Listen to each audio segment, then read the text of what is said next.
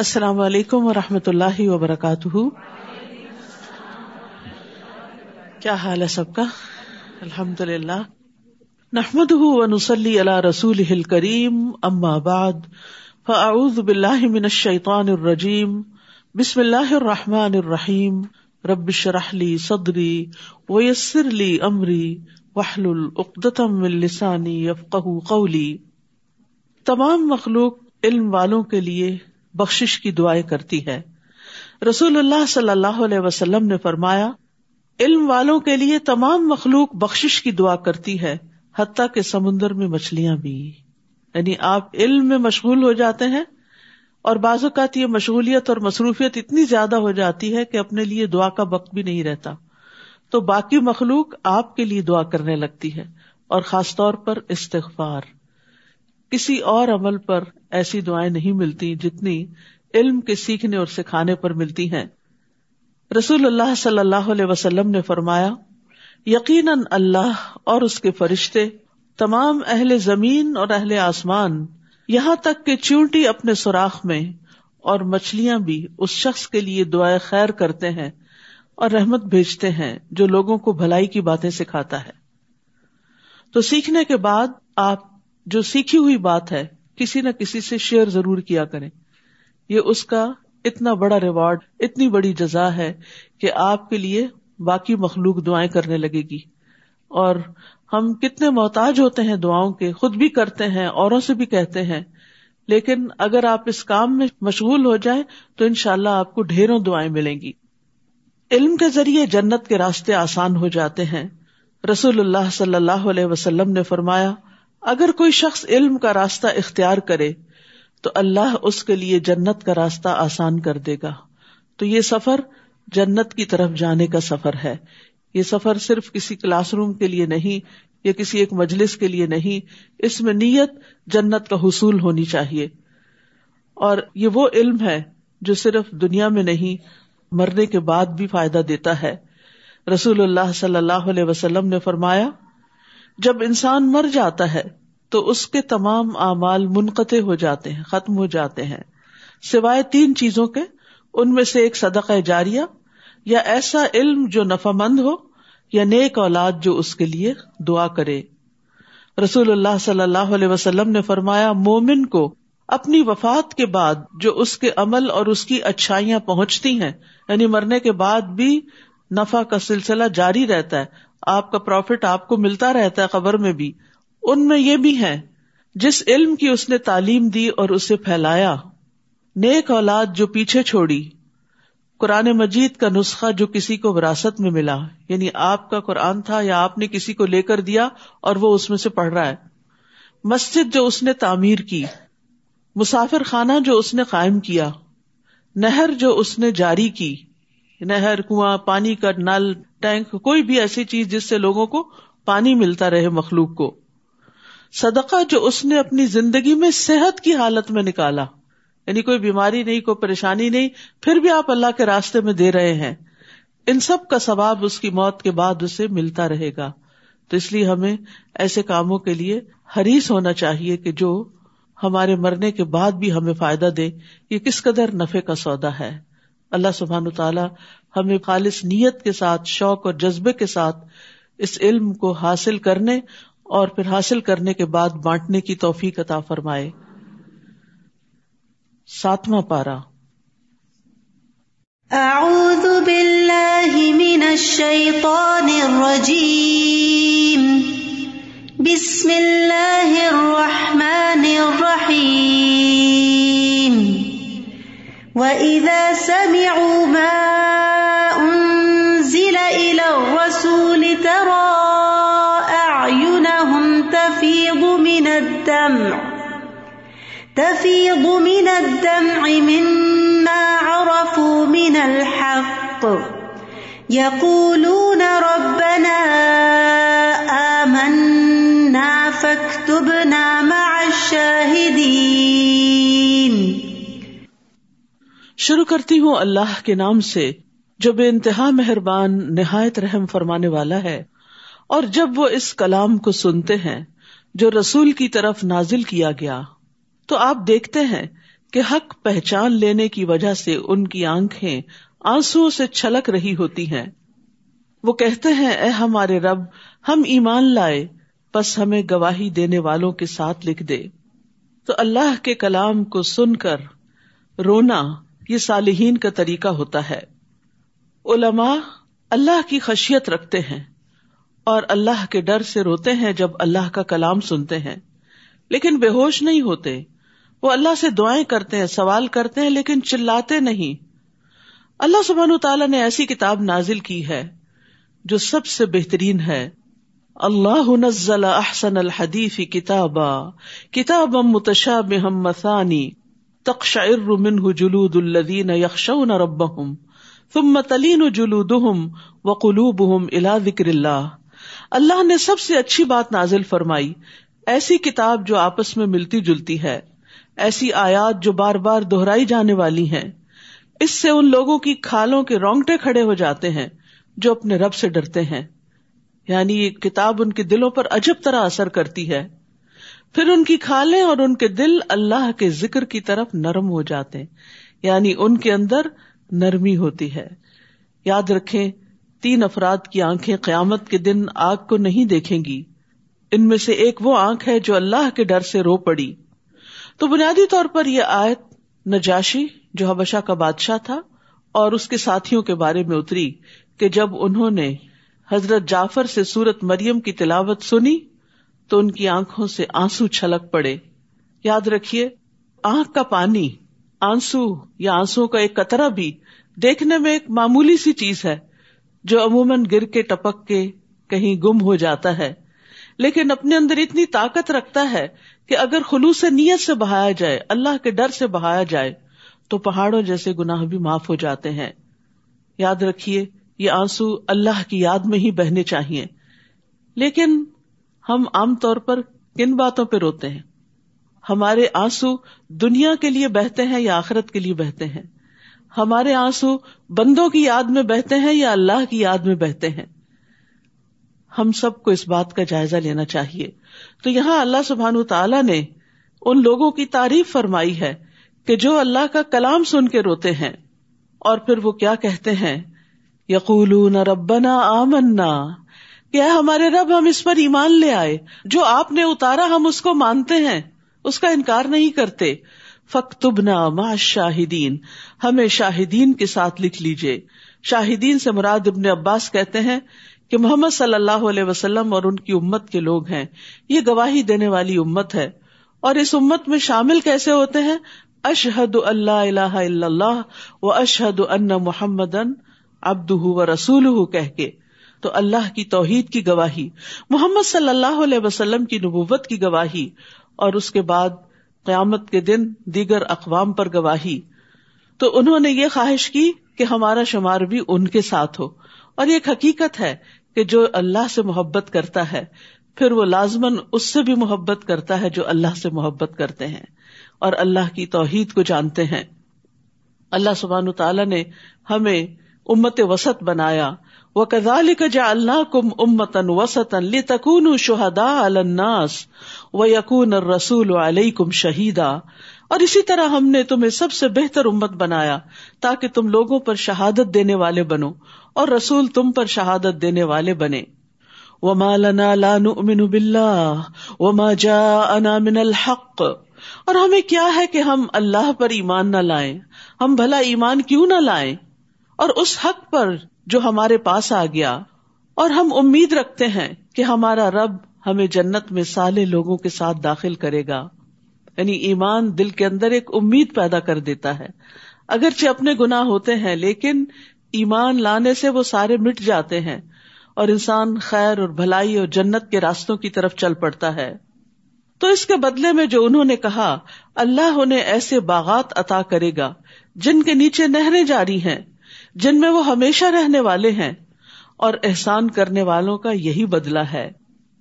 تو گویا اچھی بات پر بھی جنت مل جاتی ہے۔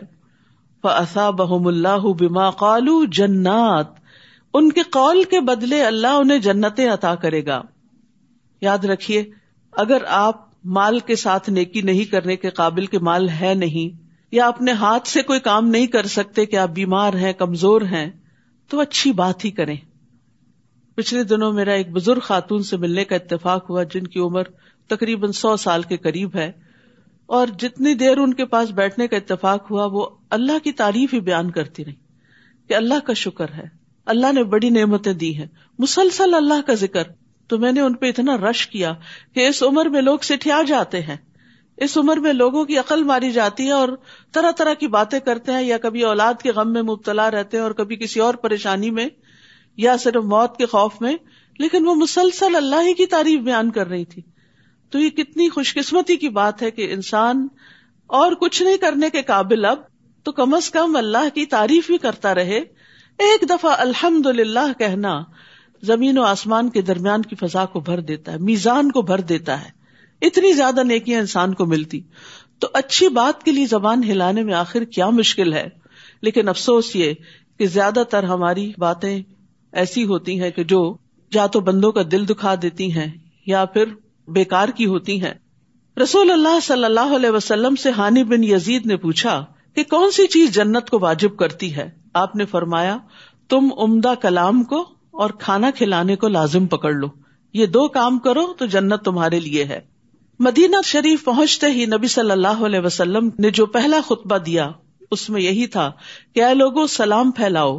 اچھی گفتگو کرو سلا رحمی کرو، اور رات کو جب لوگ سو رہے ہوں تو تم قیام کرو، تم سلامتی کے ساتھ جنت میں داخل ہو جاؤ گے۔ اسی طرح ایک اور حدیث میں آتا ہے کہ بے شک کوئی شخص اللہ کو راضی کرنے والی ایک بات کرتا ہے، ایک بات بس۔ وہ نہیں سمجھتا کہ اس کا وہاں تک اثر ہوگا جہاں تک حقیقت میں ہو جاتا ہے۔ اس کی وجہ سے اللہ اس کے لیے اپنی ملاقات کے دن تک کے لیے رضامندی لکھ لیتا ہے کہ میں اس سے راضی ہوں اس بندے سے۔ ایک اور روایت میں آتا ہے، بے شک بندہ اللہ کی رضامندی کی ایک بات زبان سے نکالتا ہے۔ وہ خود اسے کوئی اہمیت نہیں دیتا، مگر اس کی وجہ سے اللہ اس کے درجے بلند کر دیتا ہے۔ تو درجات کی بلندی اچھی بات کے ذریعے بھی ہوتی ہے۔ الکل مت صدقہ، اچھی بات کرنا صدقہ ہے۔ اس لیے اچھی باتوں کے حریث رہیے، اچھی باتیں کرنے کا شوق رکھیے۔ اور وہ جنہوں نے کفر کیا اور ہماری آیات کو جھٹلایا یہی لوگ جہنم کے ساتھی ہیں۔ یا الذین آمنو، اے لوگو جو ایمان لائے ہو، اللہ نے جو پاکیزہ چیزیں تمہارے لیے حلال کی ہیں، انہیں حرام مت ٹھہراؤ، اور نہ تم حد سے تجاوز کرو۔ بے شک اللہ حد سے بڑھنے والوں کو پسند نہیں کرتا۔ تو ایمان والوں کے لیے عمدہ چیزیں، پاک چیزیں، لذیذ چیزیں، صاف ستھری چیزیں، جن کو نفس پسند کرتے ہیں، جن کی طرف دل مائل ہوتے ہیں، وہ حلال کی ہیں، ان کو حرام کرنے کی ممانعت کی ہے۔ عموماً بعض ادیان میں لوگوں کے اندر یہ تصور پایا جاتا ہے کہ جو عبادت گزار ہوں یا علماء ہوں، وہ اپنے اوپر عورتوں کو یا لذیذ کھانوں اور مشروبات کو حرام قرار دے دیں یہ زہد ہے، یہ تقوا ہے۔ اور اپنے آپ کو صرف عبادت خانوں میں قید کر لیں لیکن یہاں مومنوں کو کیا بتایا گیا کہ نہیں، طیب ہوں، پاک ہوں، جائز ہوں، حلال ہوں، وہ تم پر حرام نہیں، لیکن حدود کے اندر، اس میں بھی اصراف نہیں، زیادتی نہیں۔ تو جو چیزیں شریعت نے حلال کی ہیں، ان کو خود سے کبھی بھی حرام نہیں کرنا چاہیے۔ نبی صلی اللہ علیہ وسلم کی غیر موجودگی میں کچھ لوگوں نے نبی صلی اللہ علیہ وسلم کی عبادت کے بارے میں پوچھا۔ جب بتایا گیا تو انہوں نے اس عمل کو کچھ کم سمجھا۔ کہا کہ آپ سے ہمارا کیا مقابلہ؟ آپ کے تو اگلے پچھلے سب گنا معاف کر دیے گئے ہیں۔ تو ایک نے کہا، میں تو ہمیشہ رات بھر نماز پڑھوں گا۔ دوسرے نے کہا، میں تو ہمیشہ روزہ رکھوں گا، کبھی ناغا نہیں کروں گا۔ تیسرے نے کہا، میں تو عورتوں سے جدائی اختیار کر لوں گا، کبھی شادی نہیں کروں گا۔ نبی صلی اللہ علیہ وسلم تشریف لائے اور ان سے پوچھا، کیا تم وہی لوگ ہو؟ جنہوں نے یہ باتیں کہی اللہ کی قسم، میں تم سب سے زیادہ اللہ سے ڈرنے والا ہوں، اور میں تم میں سب سے زیادہ اللہ کا تقوی اختیار کرنے والا ہوں۔ میں روزہ بھی رکھتا ہوں اور افطار بھی کرتا ہوں، نماز بھی پڑھتا ہوں اور سوتا بھی ہوں، اور نکاح بھی کرتا ہوں، جس نے میری سنت سے بے رغبتی کی وہ مجھ سے نہیں۔ تو ہمارا دین ایک معتدل دین ہے، جس میں دین اور دنیا کا بہترین امتزاج ہے کہ وہ نعمتیں جو دنیا میں اللہ نے اپنے بندوں کے لیے پیدا کی، ان کو حدود کے اندر رہ کر اپنے لیے جائز سمجھتے ہیں، ان سے فائدہ اٹھاتے ہیں۔ اور کھاؤ اس میں سے جو اللہ نے حلال، پاکیزہ رسک تمہیں عطا کیا ہے۔ اور اللہ سے ڈرو، وہ جس پر تم ایمان رکھتے ہو۔ یعنی ایمان کس بات کا تقاضا کرتا ہے؟ تقوا کا، خشیت کا۔ پھر فرمایا، اللہ تمہاری قسموں میں سے لغ قسموں پر تمہارا مواخذہ نہیں کرے گا۔ لیکن وہ ان قسموں پر تمہارا مواخذہ ضرور کرے گا جو تم نے مضبوط باندھی۔ تو قسم توڑنے کا کفارہ دس مسکینوں کو اوسط درجے کا کھانا کھلانا ہے، جو تم اپنے گھر والوں کو کھلاتے ہو، یا انہیں کپڑے پہنانا ہے، یا ایک گردن کا آزاد کرنا ہے۔ تو جو کوئی یہ نہ پائے، تو تین دنوں کے روزے رکھنا ہے۔ یہ تمہاری قسموں کا کفارہ ہے۔ جب تم قسم کھاؤ اور اپنی قسموں کی حفاظت کیا کرو اسی طرح اللہ اپنی آیات یعنی احکامات تمہارے لیے واضح کرتا ہے تاکہ تم شکر ادا کرو۔ تو بعض اوقات انسان کی زبان پر ایسے الفاظ آ جاتے ہیں جن کے پیچھے اس کی کوئی نیت نہیں ہوتی اور اس کے منہ سے بس ایسے ہی تکیہ کلام کے طور پر قسم کا لفظ نکل جاتا ہے۔ تو اللہ سبحان تعالیٰ نے اپنا فضل فرماتے ہوئے بندوں کو خبر دی کہ ایسی قسموں پر اللہ تعالیٰ نہیں پکڑے گا جس کے پیچھے ارادہ نہیں تھا۔ لیکن جس قسم کو ارادے کے ساتھ کھایا گیا اس کی پکڑ ہوگی۔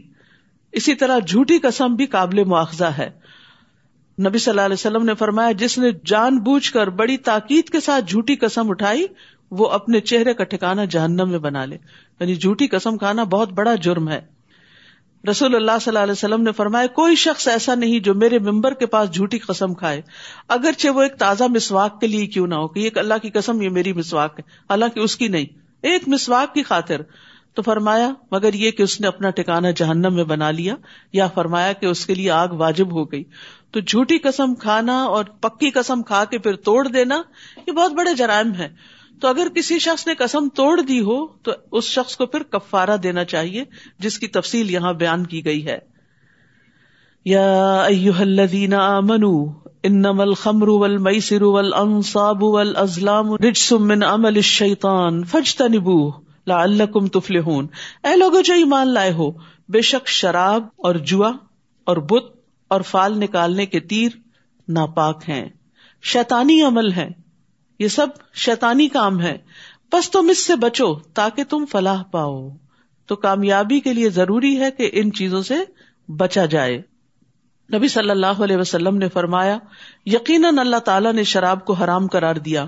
تو جس شخص کو یہ آیت پہنچ جائے اور اس کے پاس شراب میں سے کچھ موجود ہو تو نہ پیے اور نہ فروخت کرے، بیچ بھی نہیں سکتے۔ تو جس چیز کی کثیر مقدار نشہ آور ہو، اس کی کلیل مقدار بھی حرام ہے۔ اسی لیے یہاں لفظ خمر استعمال ہوا ہے۔ خمر کہتے ہیں ماخام اور العقل، جو عقل کو ڈھانپ لے۔ خمار عورت کے دوپٹے کو کہتے ہیں، جو اس کے سر اور سینے کو ڈھانپ لیتا ہے۔ شراب سے کیوں منع کیا گیا؟ کیونکہ یہ ہر خباست کی جڑ ہے۔ نبی صلی اللہ علیہ وسلم نے فرمایا، شراب خباستوں کی جڑ ہے۔ جس نے شراب پی، اللہ اس کی چالیس دن کی نماز قبول نہیں کرے گا۔ بس وہ آدمی جاہلیت کی موت مرے گا، جس کے پیٹ میں مرتے وقت شراب ہوگی۔ یہ ایمان سے محروم کرنے والا فیل ہے۔ آپ نے فرمایا، جب کوئی شراب پیتا ہے تو شراب پیتے وقت وہ مومن نہیں رہتا۔ یہ جنت سے محروم کرنے والا فیل ہے۔ ابو دردا سے روایت ہے کہ نبی صلی اللہ علیہ وسلم نے فرمایا، شراب کا عادی جنت میں داخل نہ ہوگا۔ شراب سے متعلق ہر عمل ملعون ہے۔ فرمایا، شراب سے متعلق دس طرح سے لانت کی گئی ہے۔ خود شراب پر، اس کے نچوڑنے والے پر، نچڑوانے والے پر، اس کے بیچنے والے پر، اس کے خریدنے والے پر، اس کے اٹھانے والے پر، جس کے پاس لے جائی جائے اس پر اس کی قیمت کھانے والے پر، اس کے پینے والے پر، اس کے پلانے والے پر۔ انما يريد الشيطان ان يوقع بينكم العداوه والبغضاء في الخمر والميسر ويصدكم عن ذكر الله وعن الصلاه فهل انتم منتهون شیطان تو صرف یہ چاہتا ہے کہ وہ شراب اور جوئے کے ذریعے تمہارے درمیان عداوت اور بغض پیدا کر دے۔ اللہ نے کیوں منع کیا شراب سے؟ کیونکہ اس سے بہت سی خرابیاں پیدا ہوتی گھروں کے اندر بدمزگیاں پیدا ہوتی روپے پیسے کا ضیاع ہوتا ہے۔ عقل ماری جاتی ہے۔ دشمنیاں پیدا ہو جاتی ہیں۔ اور سب سے بڑھ کر تمہیں اللہ کے ذکر اور نماز سے روک دیتی ہے۔ تو کیا تم ان کاموں سے باز آنے والے ہو؟ یعنی شراب بھی اور جوا بھی، ان دونوں کے یہ بدترین نقصانات ہیں کہ اس میں عداوت اور بکس کے علاوہ اللہ کے ذکر اور نماز سے رکاوٹ ہو جاتی ہے۔ وہ عطی اللہ و عطی الرسول وحدرو اور اللہ کی اطاعت کرو اور رسول کی اطاعت کرو اور محتاط رہو۔ پھر اگر تم نے منہ مو موڑ لیا، تو جان لو کہ بے شک ہمارے رسول کے ذمہ واضح طور پر پیغام پہنچا دینا ہے۔ یعنی اگر تم پھر بھی باز نہیں آئے، تو میسج تم تک پہنچ گیا، پھر جواب کے لیے تیار رہو۔ وہ لوگ جو ایمان لائے اور انہوں نے نیک عمل کیے، ان پر کوئی گناہ نہیں، اس بارے میں جو وہ کھا چکے۔ کہ انہوں نے تقوی اختیار کیا اور وہ ایمان لائے اور انہوں نے نیک عمل کیے۔ پھر انہوں نے تقوی اختیار کیا اور ایمان لائے۔ پھر انہوں نے تقوی اختیار کیا اور نیک کام کیے اور اللہ نیک کام کرنے والوں سے محبت کرتا ہے۔ تو کھانے پینے کے معاملے میں اللہ کا خوف اور اللہ کا تقوی نہایت ضروری ہے۔ ہوا یہ کہ کچھ لوگ جن کے عزیز رشتے دار شراب کی حرمت کے نزول سے پہلے فوت ہو چکے تھے تو وہ بہت پریشان تھے کہ وہ شراب پینے سے توبہ کیے بغیر مر گئے تو ان کا کیا ہوگا؟ تو یہاں بتا دیا گیا کہ جو متقی ہو، مومن ہو اور احسان کی روش پر ہو، تو اللہ سبحان تعالیٰ اس کو معاف کرنے والا ہے۔ اور پھر جب تک کوئی حکم آئے نہ اس وقت تک، ویسے بھی معافی ہے۔ اور یہاں پر تقوا اور احسان دونوں کی بات کی گئی۔ متقی محسن، متقی مومن سے بہتر ہے۔ و احسن و اللہ یحب المحسنین۔ یا الذین آمنو، اے لوگوں جو ایمان لائے ہو، اللہ تمہیں شکار میں سے کسی ایسی چیز کے ساتھ ضرور آزمائے گا جو تمہارے ہاتھوں اور نیزوں کی زد میں ہوں گے، تاکہ اللہ جان لے کہ کون اس سے غائبانہ ڈرتا ہے۔ بعض اوقات حرام چیزیں انسان کے لیے بڑی آسان ہوتی ہیں حاصل کرنی، اور وہ اس کا بہت بڑا ٹیسٹ ہوتا ہے۔ یعنی آپ کو کوئی ایسی جاب ملی، ایسا کام ملا کہ جس میں بہت زبردست آمدنی ہے اور بہت سی سہولتیں ہیں، بہت سے پروویژنز ہیں، اور آپ کو ضرورت بھی ہے، لیکن آپ کو پتا ہے کہ یہ حرام ہے۔ تو آپ صرف اس لیے چھوڑ دیتے ہیں کہ اس سے اللہ ناراض ہوتا ہے۔ تو یہ اصل میں کیا تھا؟ ایسی اپرچونٹیز کا سامنے آنا، یہ اللہ کی طرف سے ایک آزمائش ہوتی، جیسے کہ یہاں بتایا گیا کہ مسلمان صلح حدیبیہ کے سفر میں جا رہے تھے، تو احرام کی حالت میں شکار ان کے ہاتھوں کی پہنچ پہ آ گیا۔ اور انہیں ضرورت بھی تھی، لیکن انہوں نے اپنے ہاتھوں کو روک کے رکھا۔ اور یہ بہت ٹمپٹیشن کی بات ہے نا، کہ جو چیز آپ کے ہاتھ آ جائے اور پھر آپ اس کو رکھ دیں کہ نہیں، اللہ کا حکم نہیں، جو تمہارے ہاتھوں اور نیزوں کی زد میں ہوں گے، تاکہ اللہ جان لے کہ کون اس سے غائبانہ ڈرتا ہے۔ یہ انسان کی خشیت کا امتحان ہوتا ہے۔ تو جو کوئی اس کے بعد زیادتی کرے، تو اس کے لیے دردناک عذاب ہے۔ بعض جگہ ایسی ہوتی ہیں، بعض کام ایسے ہوتے ہیں، لوگ نہیں دیکھ رہے ہوتے۔ صرف آپ کا رب آپ کو دیکھ رہا ہوتا ہے اور آپ صرف رب کی خاطر غلط کام کو نہیں کرتے خواہ آپ کو کتنا بھی پسند کیوں نہ ہو۔ اسکرین پر حرام چیزیں کب آپ اسٹاپ کر سکتے ہیں، بلاک کر سکتے ہیں، روک سکتے ہیں، جب آپ کو صرف رب کا ڈر ہوتا ہے۔ شوہر کو بیوی کا ڈر یا بیوی کو شوہر کا ڈر یا بچوں کا ڈر، یہ چیزیں نہیں روک سکتی۔ بہت سے لوگ غلط چیزوں کے اڈکٹ ہو جاتے ہیں کیونکہ وہ چھپ چھپ کے غلط کام کرنے کے عادی ہو چکے ہوتے ہیں اور ان کے دل کی غذا پھر وہ حرام چیزیں بن جاتی ہیں۔ تو ان چیزوں سے رکنے کا طریقہ بھی اللہ کا خوف ہی ہے تکوا ہی ہے کہ اللہ تعالیٰ دیکھنے والا ہے اور وہ پوچھنے والا ہے۔ اور ان حرام کاموں میں پڑنے سے زندگی میں بے برکتی ہوگی رسک میں بے برکتی ہوگی، طرح طرح کی اور مصیبتیں اور آفتیں آئیں گی۔ تو یہ چیز انسان کو حرام چیز سے روک دیتی، خواہ اس کو کتنی ہی پسند کیوں نہ ہو۔ یا الذین آمنو، اے لوگو جو ایمان لائے ہو، حالت احرام میں شکار نہ کرو۔ اور جس نے تم میں سے اسے جان بوجھ کر مارا، تو اسی کی مانند چوپایوں میں سے بدلا دینا ہوگا جو اس نے مارا۔ تو تب توبہ قبول ہوگی، جس کا فیصلہ تم میں سے دو عدل والے کریں گے۔ یہ قربانی کعبہ تک پہنچنے والی ہو یعنی جو دم دیا جاتا ہے، وہ حرم میں ہی دیا جاتا ہے۔ یا کفارا ہو چند مسکینوں کو کھانا کھلانا۔ یا اس کے برابر روزے رکھنا تاکہ وہ اپنے کیے کا وبال چکھے۔ یعنی یہ فائن ہے۔ اللہ نے اس سے درگزر کیا جو ہو چکا اور جو کوئی پھر وہی کام کرے تو اللہ اس سے انتقام لے گا۔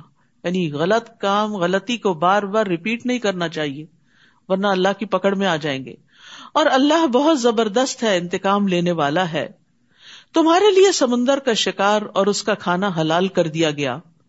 جو تمہارے لیے اور مسافروں کے لیے فائدہ مند ہے۔ لیکن جب تک تم احرام میں ہو، خشکی کا شکار تم پر حرام کیا گیا اور اللہ سے ڈرو۔ وہ جس کی طرف تم اکٹھے کیے جاؤ گے۔ خشکی پر تو اور بھی غذائیں مل جاتی ہیں، اس لیے شکار منع کر دیا گیا۔ لیکن سمندری سفر یا بحری سفر سے اگر کوئی حج پہ جا رہا ہو اور ایک ایک مہینے کا سفر، جیسے کینیڈا سے اگر کوئی بحری جہاز پہ جائے تو آپ سوچیے کب پہنچے گا۔ تو ایسی صورت میں سمندر کا شکار حلال ہے، احرام کی حالت میں، اور اس کا کھانا بھی۔ اللہ نے کعبہ کو حرمت والا گھر بنایا، جو لوگوں کے لیے قیام کا ذریعہ ہے، اور ماہ حرام کو، اور قربانی کے جانوروں کو، اور پٹے والے جانوروں کو، جو کعبہ کی طرف لے جائے جاتے ہیں۔ یہ اس لیے کہ تم جان لو کہ بے شک اللہ جانتا ہے جو کچھ آسمانوں میں ہے، اور جو زمین میں ہے۔ اور بے شک اللہ ہر چیز کو خوب جاننے والا ہے۔ جان لو، بے شک اللہ سخت سزا والا اور بے شک اللہ بہت بخشنے والا، نہایت رحم کرنے والا ہے۔ تو رحمت اللہ کی صفت ہے اور عذاب اس کا فیل ہے۔ تو سزا اور جزا میں اللہ کی رحمت غالب ہے۔ رسول کے ذمہ تو صرف پیغام پہنچا دینا ہے۔ اور اللہ جانتا ہے جو تم ظاہر کرتے ہو اور جو تم چھپاتے ہو۔ یعنی رسول صلی اللہ علیہ وسلم کی ذمہ داری پیغام پہنچانے کی ہے، منوانے کے لیے زبردستی کرنا آپ کی ذمہ داری نہیں۔ اور پھر ہدایت کی توفیق، جو حکم پہنچا اس پر عمل کی توفیق بھی اللہ دیتا ہے، اس پر ثواب بھی وہ دیتا ہے، اور اس پر جزا بھی وہی دیتا ہے اور اسی سے ہی توقع رکھنی چاہیے۔ اور یہاں پر رسول کے بعد اللہ تعالی کے پیغامات پہنچا دینے کی ذمہ داری کس پر ہے؟ امت محمد صلی اللہ علیہ وسلم پر ہے۔ اور اس کی دلیل کیا ہے؟ ابو بکرا رضی اللہ عنہ کہتے ہیں کہ نبی صلی اللہ علیہ وسلم نے ہمیں قربانی کے دن خطبہ دیا اور فرمایا، بے شک تمہارے خون اور تمہارے مال تم پہ حرام ہے جیسے اس دن کی حرمت تمہارے اس دن، اس مہینے میں اور اس شہر میں ہے۔ حتیٰ کہ تم اپنے رب سے جا ملو۔ خبردار، کیا میں نے حکم پہنچا دیا؟ لوگوں نے کہا جی ہاں۔ یعنی جو آپ نے حجت الوداع پہ خطبہ دیا تھا، اس کے بارے میں پوچھ رہے کہ لوگوں میں نے تمہیں پیغام پہنچا دیا اور پیغام سے صرف وہ خطبہ نہیں، بلکہ دین کا سارا پیغام۔ آپ نے فرمایا، اے اللہ، تو گواہ رہے۔ تین دفعہ آپ نے انگلی اوپر اٹھائی اور فرمایا اللہ مشد اللہ مشد اللہ مشد اللہ تو گواہ رہنا، یہ سب گواہی دے رہے ہیں کہ میں نے اپنا فریضہ ادا کر دیا ہے۔ پھر آپ نے کیا فرمایا کہ میں نے تو فریضہ ادا کر دیا، اب تم نے کیا کرنا ہے؟ حاضر کو چاہیے کہ یہ تعلیمات غیر موجود کو پہنچا دے۔ جو یہاں موجود ہیں، جو آپ سے لے رہے ہیں، ان کی ذمہ داری ہے آگے پہنچائیں۔ کیونکہ بعض اوقات براہ راست سننے والے سے وہ شخص زیادہ یاد رکھتا ہے جسے بعد میں حکم پہنچایا جائے۔ اور اسی لیے آپ دیکھیں کہ بعد میں آنے والی جنریشن میں بے شمار حفاظ ہوئے، نہ صرف یہ قرآن مجید کے بلکہ حدیث کے حفاظ۔ اصل میں اسلامک ٹریڈیشن میں تو حافظ کہتے ہی اس کو تھے کہ کم از کم ایک لاکھ حدیث جس کو یاد ہوں۔ یعنی لوگوں کے نام کے ساتھ ہر ایک کے حافظ نہیں لگتا تھا، بہت ریئر ہوتا تھا یہ حافظ کا ٹائٹل اب تو جس کو چار صورتیں بھی یاد ہوں وہ بھی حافظ کہلوانا چاہتا ہے۔ فرمائے میرے بعد بعد میں کافروں کی طرح مت بن جانا کہ ایک دوسرے کی گردنے اڑانے لگو یعنی آپس میں ایک دوسرے کو قتل مت کرنا۔ کل الخبیث و طیب ولو آجب کا کثرت الخبیف کہہ دیجیے ناپاک اور پاک برابر نہیں ہو سکتے، ایک جیسے نہیں ہوتے اکول نہیں۔ اگرچہ تمہیں ناپاک کی کثرت اچھی لگے، بس اللہ سے ڈرو، اے عقل والو، تاکہ تم فلاح پا جاؤ۔ تو بات یہ ہے کہ پاک چیز پاک اثرات رکھتی ہے، اور پاکی کا انجام بھی پاک ہے اچھا ہے، جنت ہے۔ حرام چیز، ناپاک چیز، اس کے اثرات زندگی میں بھی انسان پر منفی ہوتے ہیں، اور مرنے کے بعد بھی انسان کو جہنم میں لے جانے والی ہے۔ اللہ سبحان تعالیٰ صرف پاک ہی چیز کو قبول کرتا ہے۔ ان اللہ طیب لا اقبال اللہ طیبن۔ بے شک اللہ پاک ہے اور پاک ہی قبول کرتا ہے۔ پھر پاکیزہ کلمات ہی اس کی طرف اوپر اٹھتے ہیں اور عمل صالح انہیں اوپر اٹھاتا ہے، جیسے سورت فاتر میں آتا ہے۔ اور خبیص مال دنیا اور آخرت میں نقصان کا باعث ہے۔ یعنی یہ پاک اور ناپاک میں سب چیزیں آ جاتی ہیں، صرف مال اور کلمات ہی نہیں۔ ہر چیز میں پاکیزگی۔ تھوڑا مال اس زیادہ مال سے بہتر ہے جو انسان کو غافل کر دے۔ ولو آ جبا کا کثرت الخبیس خا خبیس کی کثرت تمہیں اچھی ہی کیوں نہ لگے۔